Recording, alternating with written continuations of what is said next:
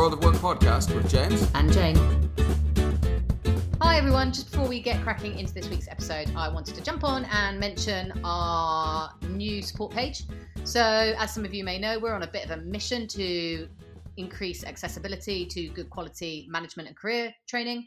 Um, and if you'd like to support us in this, you can go to www.worldofwork.io forward slash support to learn more. Hi, everybody. Um, welcome back to another episode of a World of Work podcast. It's James here. And Jane. And today we're going to be chatting about organizational change. Um, this is kind of interesting for us. This is actually the first time that we've recorded remotely. So uh, I'm in the US at the minute, and Jane's back in Edinburgh. So we're just going to wing it and see how it goes. But it's quite exciting. Yeah, I'm pretty confident I know who's got the best part of this deal, given I am. Uh, just recovering from being drenched through in a rainstorm. And apparently it's 21 degrees out there. Yeah, pretty soon. Yeah, it's pretty good. So yeah, so it's uh, it's been really nice, and it makes a great change to get some daylight as well. I mean, what are the chances of that? I'd almost forgotten what daylight was like. Well, do you know what it is? We're recording this at 4 p.m. and it is dark outside. Yeah, and it's 11 o'clock in the morning here on the East Coast, and pretty bright and nice. So happy day. Well, anyway. international travel, man.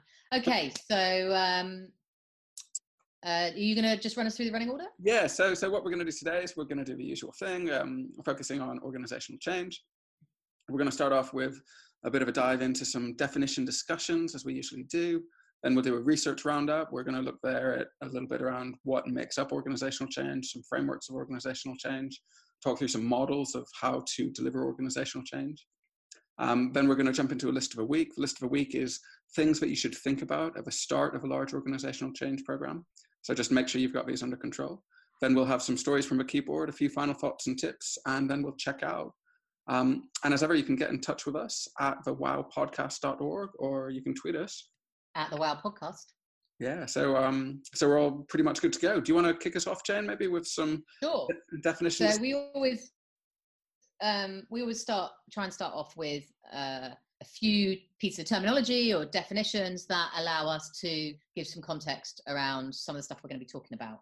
Um, and uh, I've got a few for you here that I think are relevant. I know a couple of them um, are able to give people a bit of an understanding of what we mean when we, because we're quite specific, right? When we're talking about organizational change, for example. Um, so uh, this one's from the Cambridge Dictionary, which I quite like. I always quite like the Cambridge Dictionary. They seem to have things that um, I feel quite comfortable with.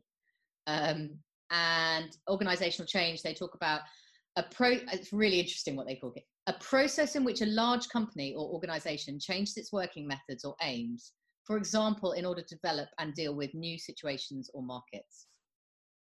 I quite like that one. It's good. Well, I mean, so, you know, we're talking about new markets. I kind of like the, the I the idea of sort of responding to something that's changing out there. That's As you know, I quite like the Cambridge Dictionary. I quite yeah. often use definitions from there. Little bit of a problem with this one for two reasons. One, what? So anything except large organisations don't go through organisational change? I'm not sure about that. Absolutely. I that at all. Yeah. Um, and then the other thing is, I just think their examples are a bit rubbish. So in this modern world, organizational the idea that organizational change comes mostly from things like new situations or new markets um, i think is quite limiting. I think um, quite often change can be driven inside from uh, existing situations but an ambition to do things differently or better. And i think that that pursuit to constantly look for better ways of doing things that you already do is is prevalent now in a way that maybe isn't answered to. Anyway so that's that's organizational change. I, I struggled to find better ones actually, interestingly. Um, so uh, talking about change itself in the business dictionary, the process, uh, this one, God love the business dictionary for being specific.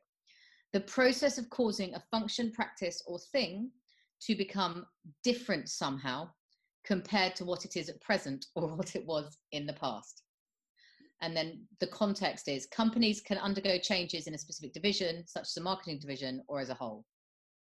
I don't really understand that context bit at the end because obviously you can have small changes or big changes. Yeah. But um it, the, the i like i kind of like this because it's really clear. It's a process. The first thing is it's a process changing which i think is really important.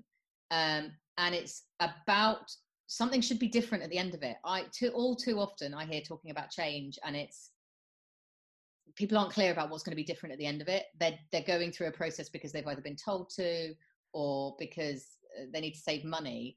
And the only difference they can talk about is, well, we will have spent less money. Okay, that's great, but what actually is going to be different? Yeah, How is the world going to be different? And I think that question helps you with a lot of the stuff you're going to cover later. Yeah. Um, and then the other one I picked out. Um, so uh, one of your suggestions was to look at um, culture, culture change or cultural change. Yeah. Um, which I think was really interesting because I've picked one that's not business relevant. Okay, cool. Um, modification of a society through innovation, invention, discovery, or contact with other societies. Right. That's And deep. I recognise this is not. If you if you're listening and you're thinking, how does that relate to me as a business? Like you may not see it straight away, but for me, this absolutely nails what um, what culture change actually is. Not the process of doing it or anything like that, but what it is. It is the modification of a society. And if you think of a society as um, a group of people who behave in a certain way in a certain set of situations, um, it's this idea you have to change that. So culture change, people should be different at the end of it. Now they might be different because they've got different resources or they've got a different uh, set of tasks, but ideally, they are different. Um, and ultimately, I it, it, it really hits the, to the base of what I think about organisations, which is they're just a bunch of people. I think we talk about organisations as if they are this other thing, and I don't think it's helped by the fact that legal have made it that. So organisations aren't people, are they? But ultimately they are they're just groups of people behaving in a certain way so um, cultural change is about changing the way those people interact behave and and usually it's in response to a stimulus and i like that the fact that they've got much more a much wider set of stimuli. So they've got innovation invention discovery and contact with other societies and i think that's really crucial. Organizations sometimes quite often change in response to working with or in competition to other organizations. Um, and I think that's really interesting because culture culture's catching right? In organizational change. You see one organization go through a massive piece of organizational change around I don't know um, the fact that they've decided their marketing function is going to sit within the product teams versus a department all on its own because it needs to be entrenched. Right, and then one one organization does it in a sector, and then suddenly every organization in the sector has decided it's the way to do it. It's catching. Yeah. Um, and what I really liked in that definition is the phrase discovery. You know, you spoke a little bit earlier about external stimulus for change, Yeah. about organizational change, but discovery opens up the opportunity to discover stuff about yourself, about your own organization. and for What's product the- organizations, invention, Yeah. right? It's so your for those experimentation. that aren't in the services industry where you're actually you know you you should be investing in r&d Yeah. and how are you you know looking at what new things you can bring to the market and that absolutely is not in response to change it's about driving your own destiny effectively Yeah. And so those are my definitions that i Um, picked up. coming from a sort of semi-services industry and, and financial services, there's a lot of investment in product design and new ways of doing things in all those spaces as well. So I think it's you know, that discovery thing. I think it's applicable across industries. So I think that's excellent. yeah definitely it's definitely unfortunately i've had a slight blank on where i got it from um It's good though. but i will i will dig it out oh no i do it's merriam-webster Uh, Merriam-Webster, great. Okay, I'll cool. Well, we'll we'll share it online anyway at some point. So if people want to check it out, they can go and look at it there, and it'll be referenced. So that's a little bit of a dive into some definition. So we've talked a little bit about change, a little bit about organizational change, a little bit about culture and how that's relevant. And what I was going to do now with our research roundup is to talk a little bit more about what makes up organizational change. Um, share some frameworks that people use for thinking about organizational change, and then share some well-known models that are in existence that uh, propose ways to deliver organizational change. So this is kind of step guides to delivering organizational change. But let's start off by having a little bit of a look in more detail at what makes up organizational change. So when we think about organizational change, it's really quite holistic.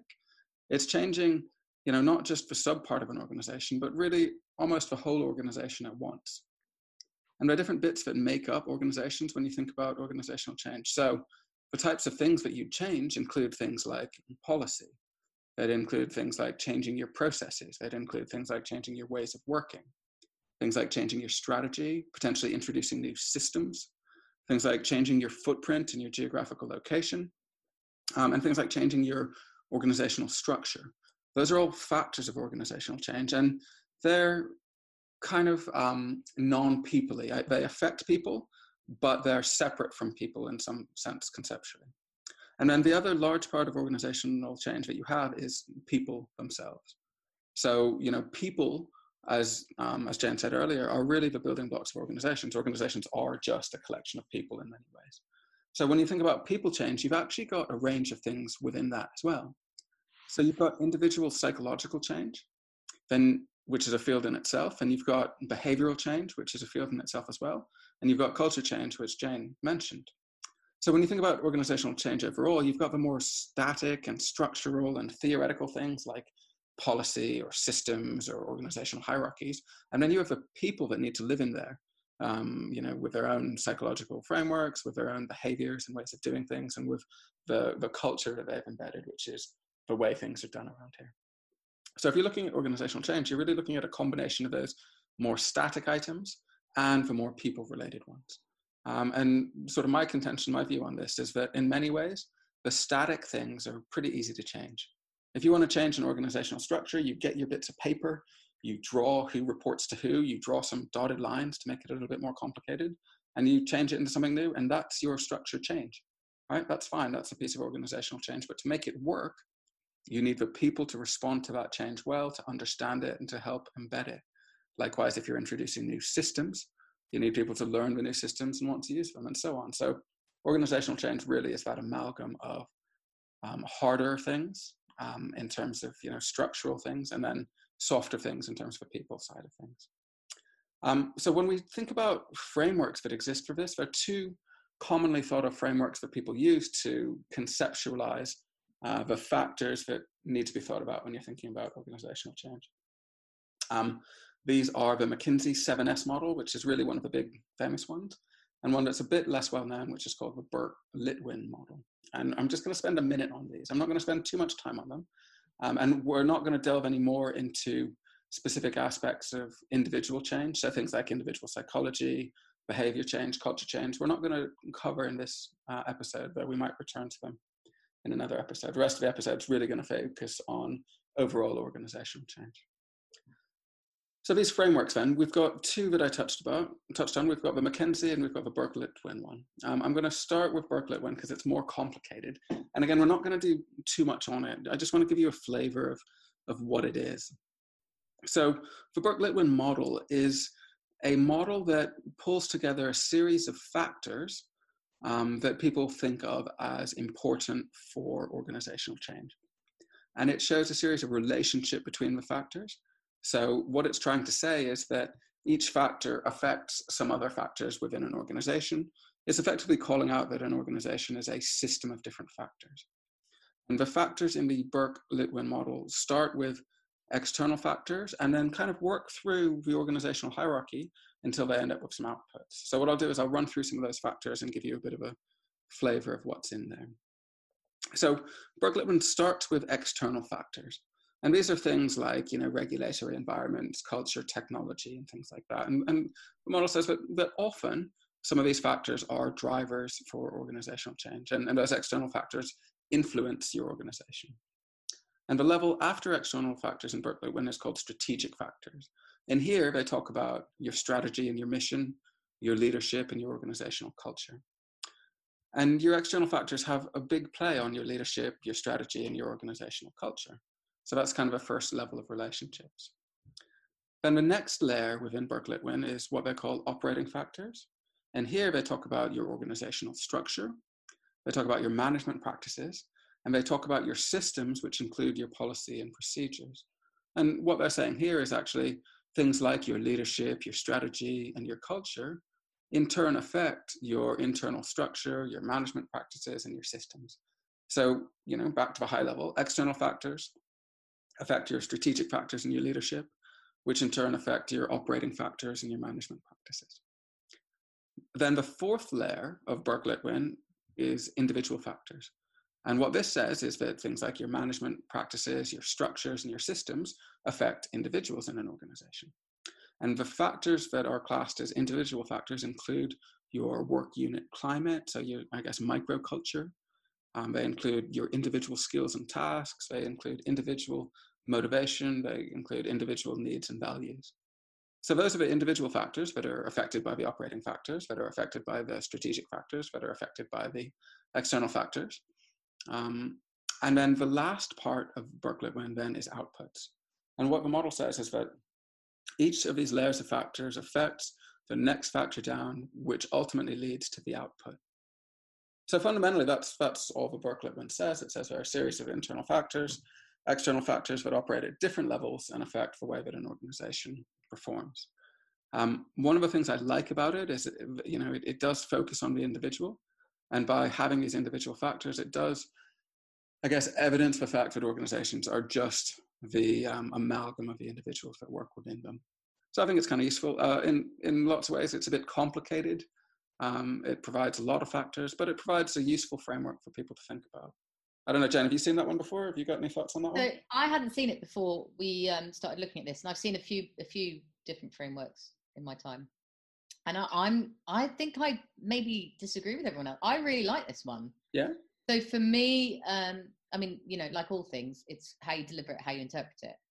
But for me, it's a really neat way of understanding all the different things to contribute that that can contribute yeah. and allowing so one of the things i always think about uh, about uh, change is you're basically get quite often working with a bunch of people who don't really have any um, certainly in my industry don't really have any particular business experience because they're experts in what they do and that's the reason they're heads of department and um, finding ways that really clearly explain to them why each thing matters and how it will impact and how they build on each other i think is really good and so for me that layering concept um, of digging through different types of factors is really helpful.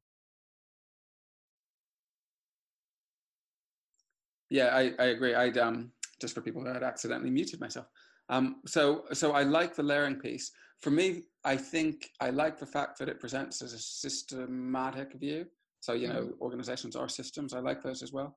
Um, I I think the hierarchical stuff is useful, but I think I'm less of a fan of a hierarchical piece than you. I think okay. Um, I think there's a little bit more interconnectedness that, that takes place within organizations. Um, or maybe I just think that there should be. Um, but but no, and I no actually to be fair, I think you're absolutely right. I guess what I why why I like it in that way is is that it gives a very straightforward way of thinking in an order that you can think about it. Yes. And for someone who struggles to visualize how organizations really work and actually mostly behaves in a silo, which is quite common um, for a number of technical departments that we work with in, with some of the organizations I've worked with. It's a really quick, it's a, it, I just feel like I would be able to explain that really easily and they'd go, I get that. That makes yeah. sense to me. Whereas some of the others I feel are either woolly or um, maybe don't ring as true for outlining all the things that actually impact uh, the way of thinking about organizational change. Yeah, yeah. So it's it's useful, right? It's it's a really useful way to express this stuff to um, leaders and organizations. Am I right? Did you say it's not massively in favour this one?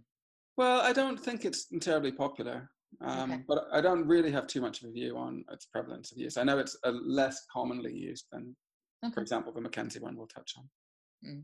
Mm. Let's let's. Why don't you talk us through that? Why don't I talk us through McKinsey? All right. So the McKinsey model is something that people may be more familiar with. This is the McKinsey 7S model of change, and it's trying to do much of a similar, much a similar type of thing as the Burke-Litwin model.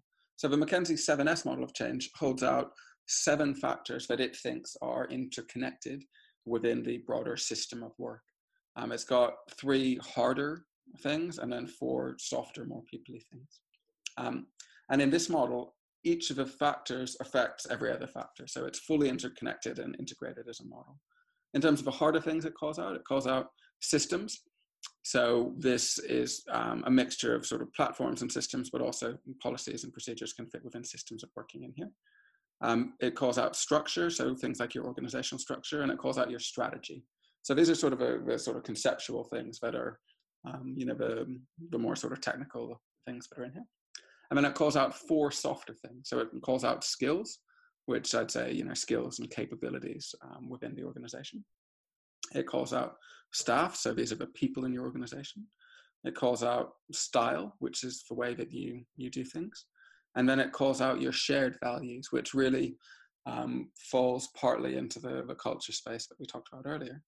And what it says is that every time you affect one of these things, you affect every other one of those things, and that they're all actually interconnected. Um, and one of the big takeaways from me from this is that anytime that you're looking to change anything in your organization, you need to remember that everything that you change affects everything else that exists within your organization. And you really need to think about organizations as a systemic whole. So, is this one you've seen before, Jen? Yes. So, um, I'm not, yeah. Oh, um, so the listeners, the reason that I've got a slightly funny look on my face is um, I get quite frustrated by things like this because for me, I don't understand how that's useful, except as a seven point checklist of things you should think about every time you do anything in an organizational change process. Um, I think it's too high level to be meaningful. I'm not sure I agree with the way that they have segmented stuff. And it, when I think about the concept that everything works with everything else, I, it makes a pretty picture. But how do I then, as as a manager or a leader or a team, break down where to start and what to think about and how to do it in the best way possible. I mean, the idea that everything affects everything is is not an unreasonable one. The yeah. idea that those are seven things that contribute to the model is not unreasonable. Are they the only seven things? Not sure. Are they seven things of equal weight? Not sure. Um, and do they get to the heart of? I mean, so for example, skills. Um, are they talking about the skills of the leaders? Are they talking about the skills in the organization? Are they probably talking about all of those things? But actually, how does it effectively help you implement that thinking into a change process? I'm not sure. Yeah. Except as a checklist, like I say. But yeah, you know, I write a checklist. It's high level. Um, I guess one of the things I, I, do like about it is it's simple. Um, I think I agree that it's not you know detailed enough to be hugely useful, but it's yeah. just kind of simple and it's memorable. Um, and I think it gets across the point that things are a system, and I like that. You know, the interconnected nature of work is something that I really believe in, and I think all too often people delivering change programs get excited about the bit that they're doing and really fail to think about the impact on others.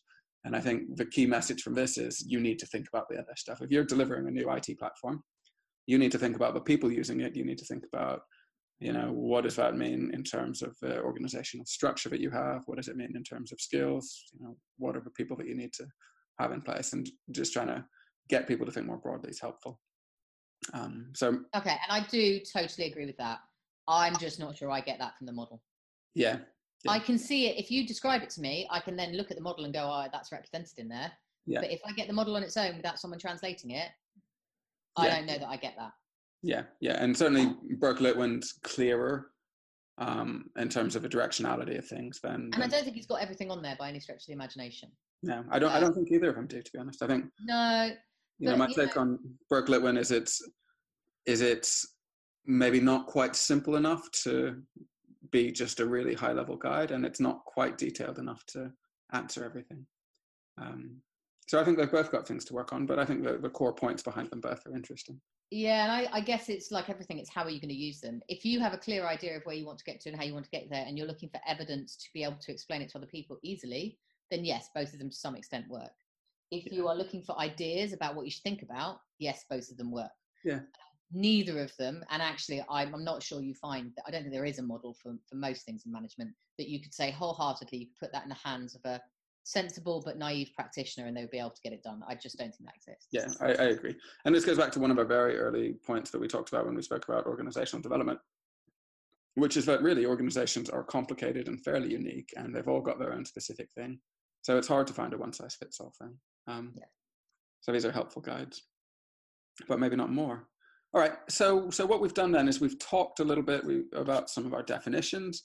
We've talked a little bit about some of the frameworks um, that people use to think about the factors of organizational change. What we're going to do now is spend a couple minutes talking about some models of organizational change. Um, and when we talk about models, what we're talking about is things that people have proposed as a series of processes that you can go through to help effectively deliver organizational change and get good outcomes. And we're going to touch on three models. We're going to talk on uh, talk about Kurt Lewin's three-stage model of change, um, which is from the 1940s. We're going to talk about John Kotter's eight stage model of change, which I think is the 90s. Um, then we're going to talk about um, Prosci's ADKAR five stage model of change, which is from um, early 2000s. And what I'll do is I'll, I'll share a little bit or, about each of the models and the stages in them and what they're trying to achieve. Then, having thought about them, I wanted to reflect on the similarities between the models because I think that's potentially quite helpful in terms of thinking about organizational change in itself. So if we start with um, Kurt Lewin's model of change, as I said, this is in the 40s, and it's it's really a very very basic model, and in some ways it's you know it's kind of a bit untrendy at the minute, but we'll come on to that a bit later on. So Kurt Lewin's model's only got three stages.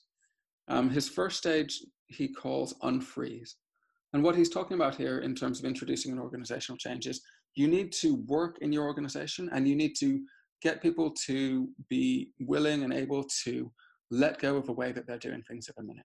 So you need to break up some of the, the frozenness of ways of working, ways of behaving, knowledge, and all that kind of stuff. You need to loosen everything up and get it ready to change. That's stage one. Stage two is once you've loosened everything up, then you need to change it. You need to introduce new ways of doing things, new practices, new behaviors, new structures, all those kinds of things. You need to introduce the change that is um, aligned to your strategic goals, the change that you want to deliver. That's stage two. Then stage three for Kurt Lewin is a stage called freeze. And what he says is that, you know, you've loosened people up, you've introduced some changes. Now that you've introduced some changes, you need to freeze and you need to make things static again so that people are um, embedding their new values and using them consistently uh, or their new processes or their new uh, ways of working, their new knowledge um, so that they're using them consistently um, and that they can sustain them through repeated use in a fairly frozen way of working. So that's Kurt Lewin. Um, as I said, it, it's it's a, it's an oldie from the 40s. I think it's it's a goodie, but there's some dispute about parts of it, and we'll touch on that a little bit in a couple minutes. Um, the next one I want to touch on is John Kotter's um, eight stages. Now, John Kotter's model is maybe one of the most famous ones that's in existence. Certainly, a lot of people know it. It's from a book um, in '96 called Leading Change, and it's commonly commonly used by you know consultancies in different forms. Um, there's even a book that I quite like called what's it called? Uh, My Iceberg is Melting or something like this. A, a sort of penguin-based parable of this model that's quite quite good. Anyway, so what are the steps that Kotter talks about? He he has eight stages to his model. The first one is urgency, and what he says here is the first stage to help you deliver any large organizational changes to create a sense of urgency. Um, you need to identify, you know, a burning platform, a, a driver, a need that makes people want to get behind that change. So stage one is creating urgency. Stage two is creating a guiding coalition. So here he's saying you need to pull together a mix of people with the right skills and capabilities and levels of influence and um, you know, sort of social recognition within your organization and ideas, and bring those people together almost into a sort of steering group so that you can steer, but you can also connect with the people that you have. Then stage three is vision. And here, what you need to do is you need to create clarity in relation to what your future goal is. So you really need to create a clear, vibrant, motivating, inspiring vision of a future and what you want the outcome to be after your change. So that's stage three. Um, and then stage four is a stage called uh, creating a volunteer army. And what Kotter says is that really big organization, organizational changes only really happen when people um, contribute towards them and want to work together to create this large change. In the same way that if you think about, you know, sort of social change at a societal level, grassroots uh, movements are a really powerful way to achieve that. That's the same idea behind the volunteer army. So in an organization, how can you create a movement? How can you meaningfully create opportunities for a large number of people within your organization to start to volunteer and support and deliver the change?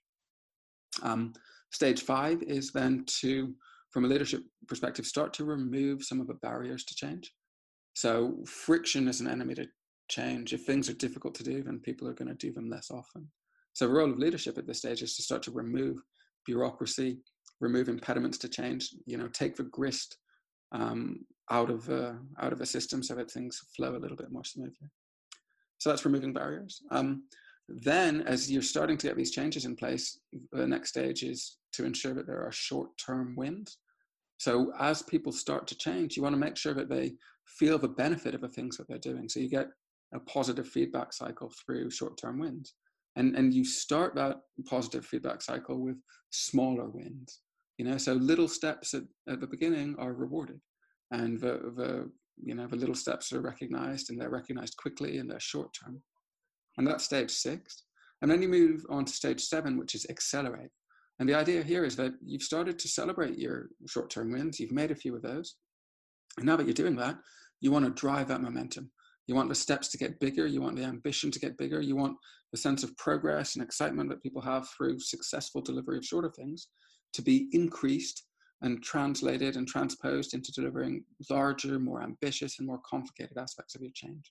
So you build on that momentum and accelerate your change and through that stage you you get towards the end of your your um, your change that you've delivered and then the last stage in the Kotter model is uh, something called culture change. And what happens here then is you really need to embed your new ways of working. So throughout your change you've introduced new things you've got new behaviors you've got new ways of working. And what you need to do in culture change is you need to make sure that those ways of working and the things that you've introduced become embedded into the way that your organization works right? So what you do here is you start to show the links between the success that people have experienced and the behaviors that they've used to get there. And by demonstrating that successes are a result of these new ways of working, you can start to drive towards more sustainable change. And that's really what you're trying to do here is you're trying to sustain what you've changed and really embed it into your ways of working. Um, so that makes it lasting, um, sort of perpetual uh, modification of your ways of working. So just to run through those again quickly, we've got eight stages. Urgency, create a sense of urgency. Coalition, create a guiding coalition. Vision, create an inspiring, vibrant vision for the future. Volunteer army, pull together a volunteer army. Remove the barriers, take the friction and bureaucracy out of your system. Promote short-term wins, accelerate the wins so that you get bigger and more ambitious change and then change your culture and embed those new ways of working so that they're um, perpetuated within your organization. So in a nutshell, that's the Kotter eight-step change model. Um, so what do you think? I think that's one you've seen before. Yeah, um, I'm not sure what I think in the sense that um, there's, there's one big question for me that I don't think gets answered by any of these models. Um, but I certainly understand why it would be incredibly popular. I think it's the only model I've seen in this kind of area that is really clear and directional about things that you can do as a leadership team to implement the process. And I think everything from the way they talk about people and the use of people and the way they talk about things like short term wins allows someone who is not versed in business jargon to understand what that might look like instantly in their organization. I don't think I've ever seen I, I still don't think there's models that I've seen that I get as quickly in other areas of business management that I am so comfortable with as, as being able. I, I feel like I could stand in front of anyone, whether it was my 83 year old dad or my 14 year old nephew, and they would understand John Kotter within a couple of sentences on each one. It's quite human like that, isn't it? I mean, it's not obfuscated by management speak. It's just quite a human level it is human, but it's also real. Like yeah. instantly, you say volunteers and this concept, and yeah. in my head, I think of every organisation I've ever worked with and go, I know who those be. I yeah. know who those guys are straight away. And you know, this concept of coalition it relates to so many other areas. So if you think about equality, for example, which I know is another podcast we're going to talk about. Yeah. Um, we talk about finding allies. Yeah. A lot in the equality and diversity sector. Finding allies, finding champions, and that coalition concept is exactly the same. Um, it's how do you become bigger than just you in order to be able to lead, yeah, you know, and to activate what you want to happen. Yeah, yeah. So I think we're on the same page. I, I mean, it feels like a pretty good model to me. Um, yeah, certainly as models go. Yeah, I get it, and I think it's um, I think it's solid. Yeah, it's um, a good one. how how much that is the right way to do it, that's a different matter. Yeah, I'm I'm I'm I'm not sold on the idea that any of any of the models that we either talk about or the other ones I've seen actually gets the heart of effective change. Yeah. And, and you know when we spoke at the beginning and we discounted things like individual psychological change and we discounted um, behavior change and we discounted culture change as sort of theories and models Um, I think that you know, I think the relationship between the individuals in an organization and the organization overall is a really powerful one. And I think I think you need to go back and think about the impacts on the individuals and some of those things. But I think I do, but there's also there's a glaring hole for me, which is that in real life, what happens is you start changing stuff and realize that some stuff's not going to work, or that some yeah. stuff is going to have unintended impacts, or that yeah. Some stuff, or that the situation changes. So you're in the middle of doing something and government change the rules. Yeah. Um, yeah, and, and the concern I have is that none of the models really say, and at every stage you may well need to change your plans. And I think that's that's true of a huge amount of business methodology that's around it assumes that these things exist in a uh, vacuum. Yeah, the ceteris paribus or whatever. Um, and I think at some point we'll talk about you know VUCA as a concept, and I think that's what we're talking about here. You know, volatility, uncertainty, complexity, and ambiguity is the, the phrase of VUCA. And I think you're right that when you work in environments that are that fast changing and uncertain, it gets harder to to feel that you could adhere to any of these models. Um, yeah, I think one of the things that always makes me nervous about any model is that I've sat in meetings and people see models as a process that will guarantee them the win, even if you get halfway through it and realize it's a dead duck. Yeah. And people, you know, and that plays into all sorts of issues of people have attached their names to it and, and you know, yeah. all of those things. But you sit there and you're like, someone, somewhere in this process, there needs to be, in the same way there is in project management processes like Prince2, somewhere there needs to be the moments that get studied throughout the pro model of and now we stop and check in that we are actually doing the right thing yeah yeah kind of like your change gates and and i like the idea that i think you were kind of alluding to there about people having their names associated with it of something like you know sunk costs of change. You know there, has got to be a point where you realize well we've invested this that's sunk cost and we just need to reevaluate where we I are. i seem to have spent more time this week talking about sunk cost fallacy than anything else. Have you? okay. So and I think in change it's particularly important because I think, um, and I think you know if you look at the big government IT NHS project, yeah, from what a decade ago, yeah, um, that never got finished. I yeah. you know, I think probably pretty early on, pragmatic research would have told them it's probably not going to be feasible. Yeah, but there was too much commitment, money, contracting involved, in my yeah. view. Yeah. And so they pressed on, and you just sit there thinking. I'm not sure. And, and also, technology was changing so fast. Yeah. So that everything they were doing was utterly out of date. And I think that's a classic example of, oh, we're building a new website, and by the time it's finished, it's out of date. Yeah. Anyway. Yeah, certainly, you know, some of the organizations that I worked in suffered um, from that as well. You know, trying to do really large scale IT product um, projects led to the timing out of the technology. And strategically, the decision was made to effectively abandon large scale IT projects and instead go to, you know, um, software as a service type models and, and become a, you know, an outsourcer of our software technology and instead deliver shorter bite-sized projects that we could manage and incremental change. Yeah, and I think it's it's the problem is one of the challenges I think around all of these models is, um, and particularly around this whole idea of vision. And I I do like Kotter's model, but the danger is if someone can paint you a picture of the future, it doesn't prove anything about the ability to get there. Yeah, and um, and I think there is an element of uh, realism that is missing, for, or maybe not now, but for a long time there's an element of realism missing about what level of change you can create in a late, large organisation in what time space. Yeah, the time's a really important one, isn't it? Um, all right, well let's let's chat through one more model and then do a bit of reflecting on them. So the next model I wanted to chat through is um, the ADKAR change model which is from an organization called Prosci, which um, I think is professional science mm-hmm. um, condensed down into Prosci. Now, they have uh, a model of change, which, as I said, is ADKAR, A D K A R. That's a five stage change model. The first stage, A, is about awareness. And what they're saying here is that before the people in your organization can even really consider change, they need to be aware of the need for change and the case for change. Um, and by creating this awareness, or sorry, to create this awareness, you might want to do communications, you might need to do education, you might push for peer advocacy, all those types of things, but it's about creating awareness. Then the stage after awareness is D, which is desire. So once they're aware of the change and the, the case for change, you, you want people to be desirous of the change. So they should um, get to the stage where they want to see the change through. So that's stage two, desire. Stage three is knowledge.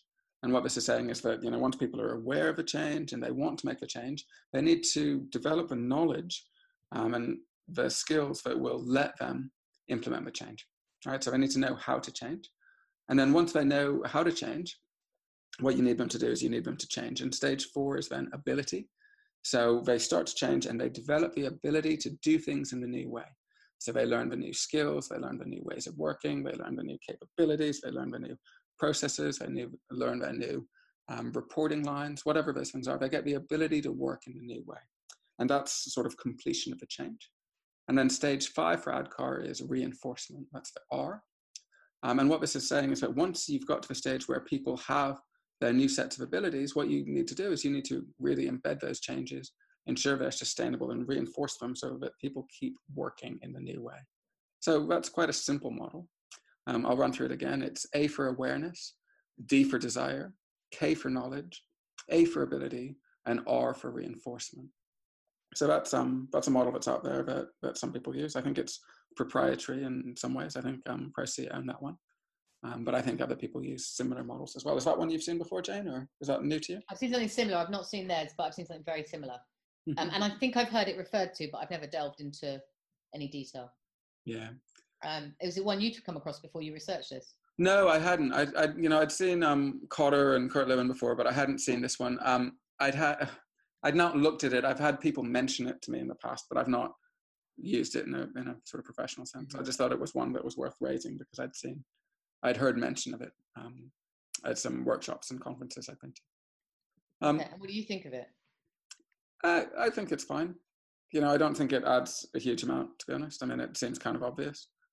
Um, but that's my view of a lot of things. I, I, prefer the simplicity of Lewin and I prefer the detail of Kotter, if I'm going to be honest. Um, so this kind of sits in the middle for me. I think it, yeah. So there's quite often I come across models that I think that's loose enough that you can make it what you want. Yeah. Um, and therefore, is it really a useful model because all it's doing is justifying an idea of how you're going to do something already? Yeah. Um, it's the it's the one that and, I, and the one I'm thinking of is I can't even remember where I saw it, but it was very similar, but maybe called different things. And I just remember looking at it and thinking, oh, that's that's for someone to look to and justify how they're going to do it. Yeah, pretend. Yeah, yeah, yeah, yeah. Does that make Does that make sense? And that always makes retrofit your change. Something feels I do think there's a really interesting thing about the number of steps that people feel confident in and the level of detail people want from a yeah. model to yeah. be able to trust in it as well. I definitely think. Yeah. So, so those are the three models. So we talked about Kurt Lewin, we talked about John Kotter, and we talked about ADKAR. Um, when we were doing this, one of the things that we looked at was kind of a relationship between them all. And I don't know if you picked up on this as we were speaking through it, but where I ended up was that actually a lot of the models though they've got different levels of detail and are doing slightly different things, I believe we're all trying to fundamentally do the same thing, which is what you'd expect if they're trying to deliver organizational change.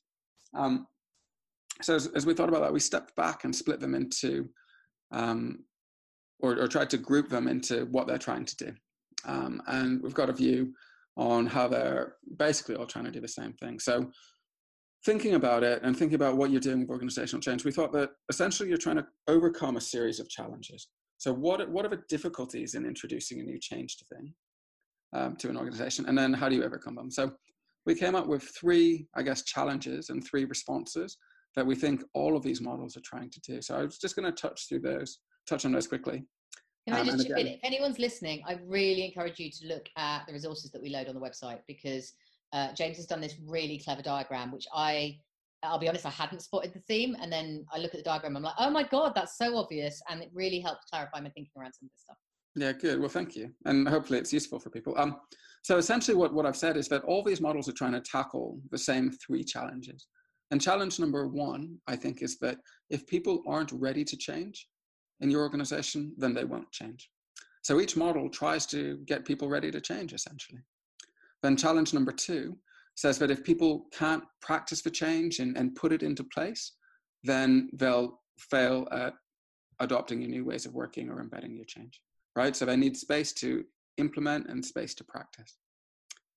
Um, and then challenge number three is that if people can't see the benefits of their changes, then they'll revert to doing things in their own old way.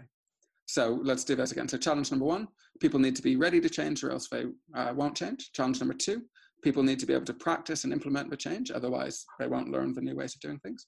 And challenge number three, people need to see the benefits of their change or they'll cease to be changed and revert back to the old ways of doing it. So in terms of the way that these models all um, similarly try and overcome those challenges, response number one to that first challenge is that um, most models start by helping individuals prepare to embrace the change, right? So let's get them ready to change.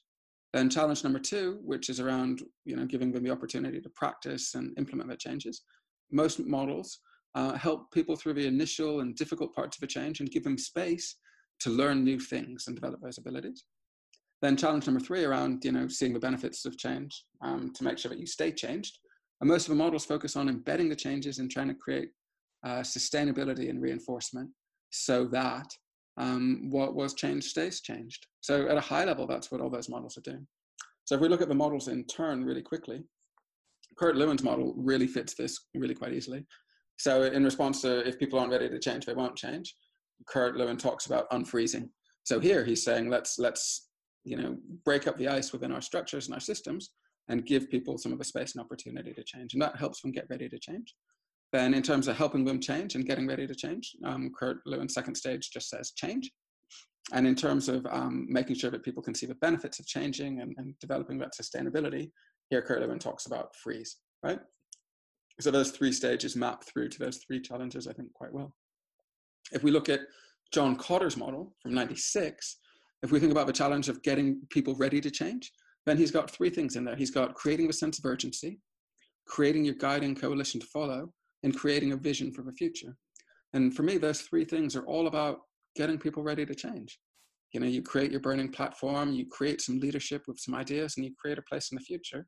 And by doing that, you get people ready to change. You give them a sort of business case for change for themselves. Then the second challenge around giving people a space to practice the change and implement the change. Well, here, what we're doing is we're bringing together volunteers so everyone can get involved in the change.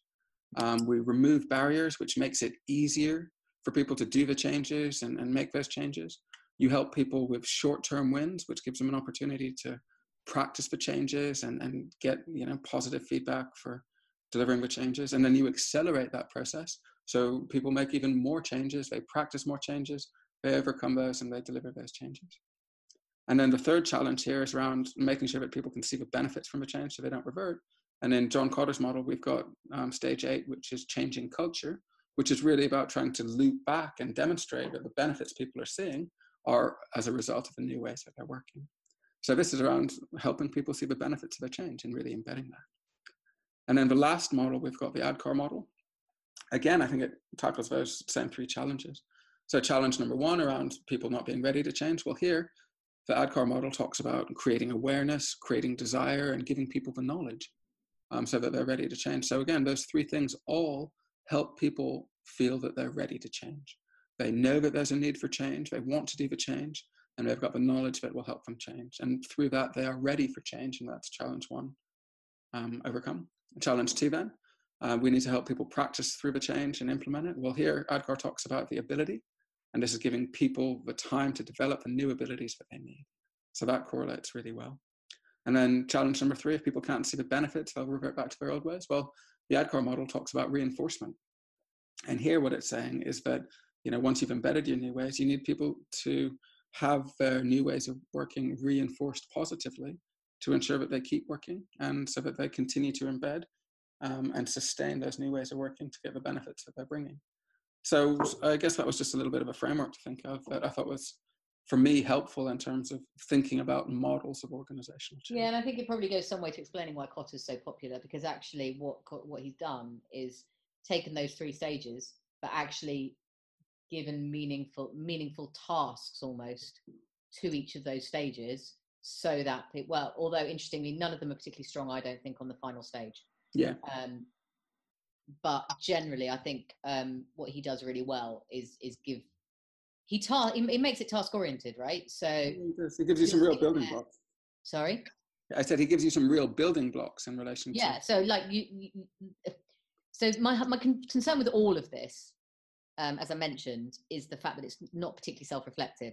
and it's it's it's written from don't shoot me a middle management point of view Yeah. so it's myth it's written to, in, to my mind all of this stuff about you have been told what change is going to make and come hell or high water you will get that change done Yeah. um, and therefore here it's like a salesman coming to the door and going through a script and saying this is how you're going to get there now Yeah. i like Kotter's model because i think it, it's really prescriptive but none of it says and where do you question if you're right or they're right the assumption is it's it, it's almost dictatorial is the wrong word patriarch maybe maybe patriarch is the wrong word but it feels very parental um, it Yeah. feels like we are the big organization have decided what changes need to happen and this is how we're going to sell it to you convince you show you give the opportunity um, yeah. So, so I think there's some really powerful stuff in there. You know, one of the things that I think is really powerful that I don't think is included in in any of these is the the sort of ideas around co-creation and Mhm. co-definition of a future. Um, and I don't think that's in here. I think you're right that this needs you to know what the answer is before you start to implement it, and there's some danger in that. I think if you really want to drive really excellent change within your organization, then co-creation with the people in your organization and your stakeholders is a is a really powerful step for that. i mean i so forgive me james because i i definitely don't know the history of of change and and Mm. change management didn't exist like as a job when i first started out in the workforce Yeah. to any extent um, whereas now it's very big in the same way as project management didn't exist 25 years ago Mhm. and now it does. Um, but what I, I'd, I've done a bit of project management and I've, I've sat a couple of ridiculous, well, I don't know if they're exams or whatever they are. Yeah. But um, what's interesting to me is that actually I look back at my project management past, which is a long time ago, Yeah. and it still feels more relevant in terms of the way systematically they manage projects Yeah. applied to change than any of the change models that I've read about. Yeah. And, Isn't and so, so project management and change management are trying to are trying to do different things. They are, but interestingly, I think some of the models in project management Mhm. could be helpful, more helpful in developing some of these change models. Because one of the things that I always think is quite interesting is that in project management, there's a lot more stop and check and reflect. Yes, that's Um, true. and therefore, it is innately saying, Are we sure we're still doing the right project? Is the project Yeah. still being delivered in the right way? Yeah. And that's what I feel like, not just these three models that you've outlined, but generally in change models, it, it, it feels much more like it's about we are absolutely confident this is the right thing. And Yeah. we're not going to take any new evidence and adjust and adapt. yeah. Yeah. Yeah. Um, and the only times you do see adapt, it's when they're talking about adapting to convince your staff or your, your employees or whoever you're dealing with, your stakeholders, um, about giving them some room to maneuver so they feel like they've had input yeah. and Yeah. that is that again slips back to that whole parental patriarchal kind of approach. yeah that, that's a bit poisonous right behaving like that i mean i think if you if you listen to people you need to genuinely listen to people otherwise you undermine all the good things that you've done also in big organizations quite often they don't know the right answers at the top. They know where they need to get to yeah. but the idea that the change wholesale is going to be correct is nonsense. Yeah yeah yeah. And anyway, so so increasingly things like co-creation i think are are powerful ways to do that.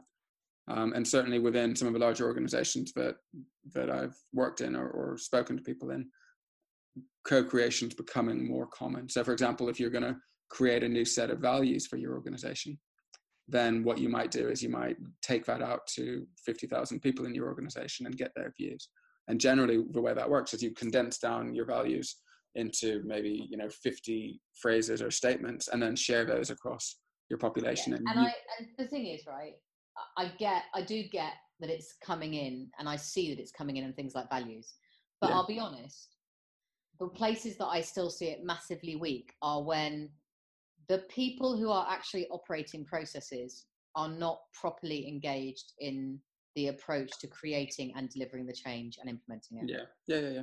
And and my frustration with that consistently is that i hear back well they were consulted. And the problem is that they're consulted by a group of people who do not understand how to talk to them in their process terms. Yeah, so yeah. quite often it, you see it quite a lot with um and i'll get them the wrong way around Mhm. digitalization versus digitalization and i don't know which way around i get them but one is effectively where you take the existing process and just digitalize so literally every stage is exactly yeah, the same the other is where you understand that you could change the process Yeah. and so we see consistently um, in finance departments, in competition management, administration departments, uh, digitization of processes. Yeah. Um, where they've effectively taken the exact process, and because the people in there have been doing it for 20 years, they haven't been explained what the opportunity is to improve things and to solve Yeah. problems. Yeah, yeah, yeah. And then someone pushes the change through, even then, though someone splits spots it halfway through. Anyway, so yeah. anyway, Yeah. Well, there's a, there's a whole piece around you know delivering change projects or delivering project managed projects. I think, which is a subset of this type of work. But I, I agree fundamentally with the, the need to engage people on the ground because everyone to know. Um, what, yeah, and I just think I, I, you know, I think back to people like, was it Tim? Were we talking about this? we uh, touched on Timpson at one point. Yeah, we've touched on. Yeah, and his ability to spend time on the ground all the time. Not because it's a good thing to do and it looks nice, but because genuinely he thinks he's got a better chance of running the business. Yeah, Um, and I don't, in big organizations, I don't see that co- that often. And I'm, I'm not talking about CEOs, I'm not interested in them, but the people who actually control decision at very senior management, sitting down with administrators and call center staff to understand really what the customer experience and what the user experience of staff is like. yeah, and that's a powerful thing. Absolutely. Hugely. Anyway. All right, so so those are our change models and some thoughts and reflection on uh, change models. Um, so in terms of what we're going to do next, I think what we're going to do is give you a quick list, a quick list of the week. Um, so having you know thought about change models and reflected them on them a little bit, the list that we wanted to run through this week it's it's short. It's only four things in the list. Oh, sorry, I think we added another one. I think it's five things on the list now. Um, and these are all things that we think that it's really worth thinking about at the start of your change program. So if you're at those early stages and you're getting ready to go, what are some things you want to make sure that you've thought about and have answers to before you press a button and start changing? Um, so do you want to run through this, Jane, or do you want me to run through them? Yeah, no, sure. Uh, so, and I, I think you've just, uh, I just want to pick up on one thing quickly. You Yes. said it's not just things, these are not questions just to ask yourself. These are questions you should have the answer to. And if you don't, you're not ready to start. That would Yeah. be my, Yeah. my argument. Um, so the ones that we've got are, do you know where you're trying to get to? Can you paint, so can you paint a picture of what it looks like when you're done? And, you know, the- and how you know it's going to, you're successful and you stop, you know, quite often things drift on because no one's clear where the end point is Yeah. do your leaders have the skills to get you there um and, and you know I realized that quite often the people that are having that conversation are the people that you're asking the question about yes. um, which makes things challenging Yeah. uh, hugely challenging um Yeah. but you know somewhere along the way there needs to be candid conversations But it does. And, and for me, one of the, the powerful things here is around do your leaders have the people skills to get you there? So we talk about organizational change. We talked about the simpler bits of organizational change, which are, you know, the, the technical things, your structures, your strategies, and so on. And but the difficult thing of organizational change is the people side of it, right? So do your leaders have the ability to get your people there, right? You know, do they have the communication skills? Do they have the leadership skills? Do they have the influencing and inspiring skills? You know, can they do those things? Right, that's a really important question. i think it is and i also i would say not only do they have your, your leaders have the skills to get you there do your leaders have the skills to operate in that world when you get there Yeah. So um, I've, I've seen a number of change programs that have involved either a changing to the functionality of a major product piece Yeah. of an organization or a major organizational structural change. So someone going from managing one division to multiple divisions, for example. And uh, without question, I think um, the question that doesn't always get asked. Yeah, they can get you there, but what Yeah. happens when you get there and are they ready? And have you prepped them? And if they're not ready, going to be ready, that's fine. But then figure out how to get them ready. Exactly. One of your Um, early early initiatives in this type of change might. Because otherwise, the people that get moved through that change, what's going to happen is very quickly, it's not going to be a, a, a successful initial period, and they will lose faith in it. Yeah, that's right. And it's okay Um, to have one person get you there and another person to lead you when you are there. But you want to think about that in advance. You do get change specialists. And it's all right for someone not to have the skills at the beginning of the process, but Absolutely. you do need to think about what it's going to be like and how they're going to get supported. Yeah, absolutely. So I think that's a really big one for me, and I think it really it, the candor that needs to happen between the project work, the team working on that project, or the person leading it, Yeah. of that project of change, uh, but and the people that actually maybe part of that and how you do that. I think that's a challenge. Um, the third one is um, have you thought about the impact on all factors or all areas of your organization, all types? So, factors, if you think about what you talked about earlier in that mo- model, that's a really good way of thinking about, you know, every time something happens or something changes, do you think about it? Yeah. Um, and I think that's, I think they don't, is the short answer. And quite often plans get jigged or um, approaches get changed, but they don't go back and revisit and check whether yeah, it's that's true. impact. Um, and then uh, number four, have you got a plan to take your people with you? Which sounds super obvious. Like I would, to me, that would be the first question. Yeah. I'm not sure people always think about it. They're so busy, particularly I think when you're talking about process change, um, significant process change or merging of companies, for example, things like that. Um, and I would encourage people to listen to the previous uh, one of the podcasts in the first series around the change curve on that one Yeah. because it really helps your thinking. And then the fifth one um, is uh, Contingency planning, I think. which one? Contingency planning, have we got? Oh, so yeah, so the fifth one absolutely is about have you assumed something's going to go wrong and worked out what you're going to do when it does. Now, the way I would talk about it is so when you work, and I think there's really good lessons you can borrow from places. So event management's a great place to borrow contingency planning from. So when you think about things like Glastonbury or the Olympics or any of the big events, um, they talk about uh, delivering a major event, right? And the assumption is there is a plan to deliver it, and they, they assume at every stage something will go wrong, right? And so they instead of developing a contingency for a specific situation, they have a contingency approach, and that will involve a series of check-ins, or it will involve a automatic response every time something deviates from the plan, or every time something doesn't work. A process is kicked off effectively, and it might be quite a small process. It might involve one person, but it's a process of someone who stops and looks around and goes, "Hang on, what does that mean for the next stage of the plan? What does that mean at the end of cha- change? Is that going to change where we want to get to?" Um, so for me, um, contingency planning is huge because I have yet to see a change, a program of change, go the way it was meant to in total. I just don't think it happens. It, do, it doesn't happen. I, I, mean, if you look at We're at human, right? yeah, and cost, benefits, everything that's done, it, it's always changing. Um, Okay, so just a reminder um, the list of five, do you know where you're trying to get to? Do your leaders have the skills to get you there? Have you thought about the impact on all factors of your organization? Have you got a plan to take your people with you? And have you contingency planned? cool. All right, That's our list of the week. There we go. Uh, five things for you there. Um, I think we're heading towards the end. I think we'll do really quick stories from a keyboard, a final thought, and then uh, check out. So, quick story from a keyboard from me um, is around organizational change. And, and for me, this is a story about taking people with you. And I worked in an organization that uh, you know developed a, a new strategy in their business unit and were looking at radically simplifying and improving their ways of working.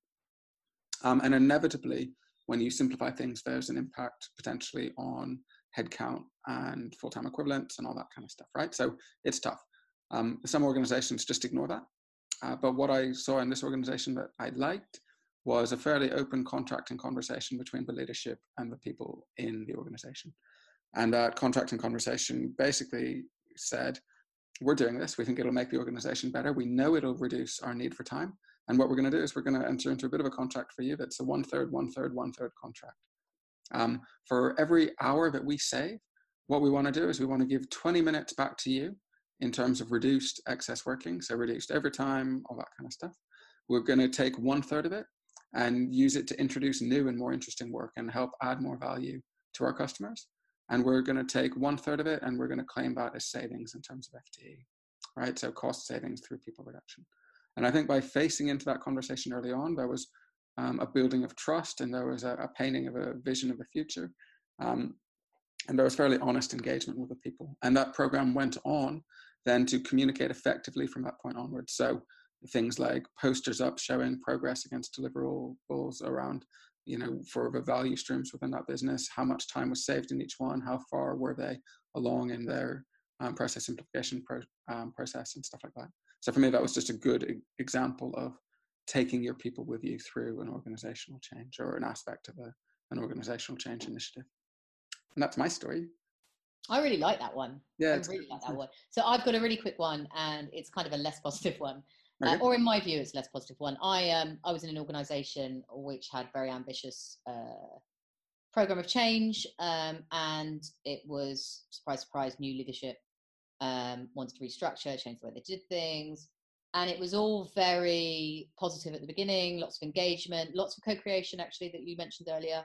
Um, and then there came a point where clearly either they pre-planned and I, I wasn't privy to this particular part of it either they pre-planned or they just ran out of patience but effectively uh, the organization got called together and um, the ceo delivered a very robust let's say speech uh, which basically said either you're on the bus or you're not and if you're not you need to make other plans.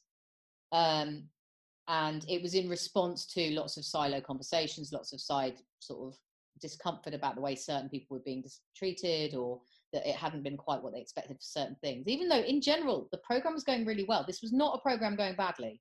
It was a little bit of a few people lagging behind right so I, I had a look at this and this is actually a thing people encourage this and they actively promote that you know the phrase that you gave me because i was trying to figure out a way to keep it clean was buy in or buzz off. There is another phrase that people can Google if they want to or whatever.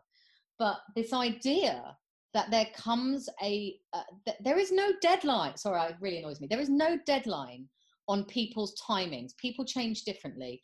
And you're not good enough as a leader if you're not getting them there in the, your time frame. That's your problem, not theirs. People are not fundamentally bad people. And if they're bad people and they're in your organization, they should have been through a disciplinary process ages ago, right? Yeah. So it's not a cheap organizational change is not a cheap way to get rid of some people if they don't buy into your vision because Yeah. there must be a reason, right? So that's my story. I sat in that room and I was really pro that change program. I Yeah. was the most pro in it and it made me furious. So don't do that, people, because you lose the people that you actually want. Yeah. And your point, you, know, your point that people go through a change curve at different paces is important. And that point around getting people's buy-in is the first sort of challenge that all those models try and overcome. And if it's not worked, then a lot of the time, the reason communication doesn't land is because it's not been delivered well, right? Or well for that person. Right. And I'm look, don't get me wrong. I understand that that is a challenge, and I understand that organizations have a time limit on how they can get things done. But understand that when you say that, every other person in the room that is on board probably doesn't like you very much right then. And that and they're not seeing you as a big tough leader. They're not going, "Oh wow, look at him." They're going, "Mate, that's not the way to deal with it. If it's only two people with a problem, go to deal with those two people. Don't play the big I am." Anyway, Yeah. so that was my experience. Good. That was a passionate one. It's good to hear that. Sorry. Um, any final thoughts before we start to wrap up? Uh, so, top, final thoughts, top tips. Yeah. Uh, my really quick one.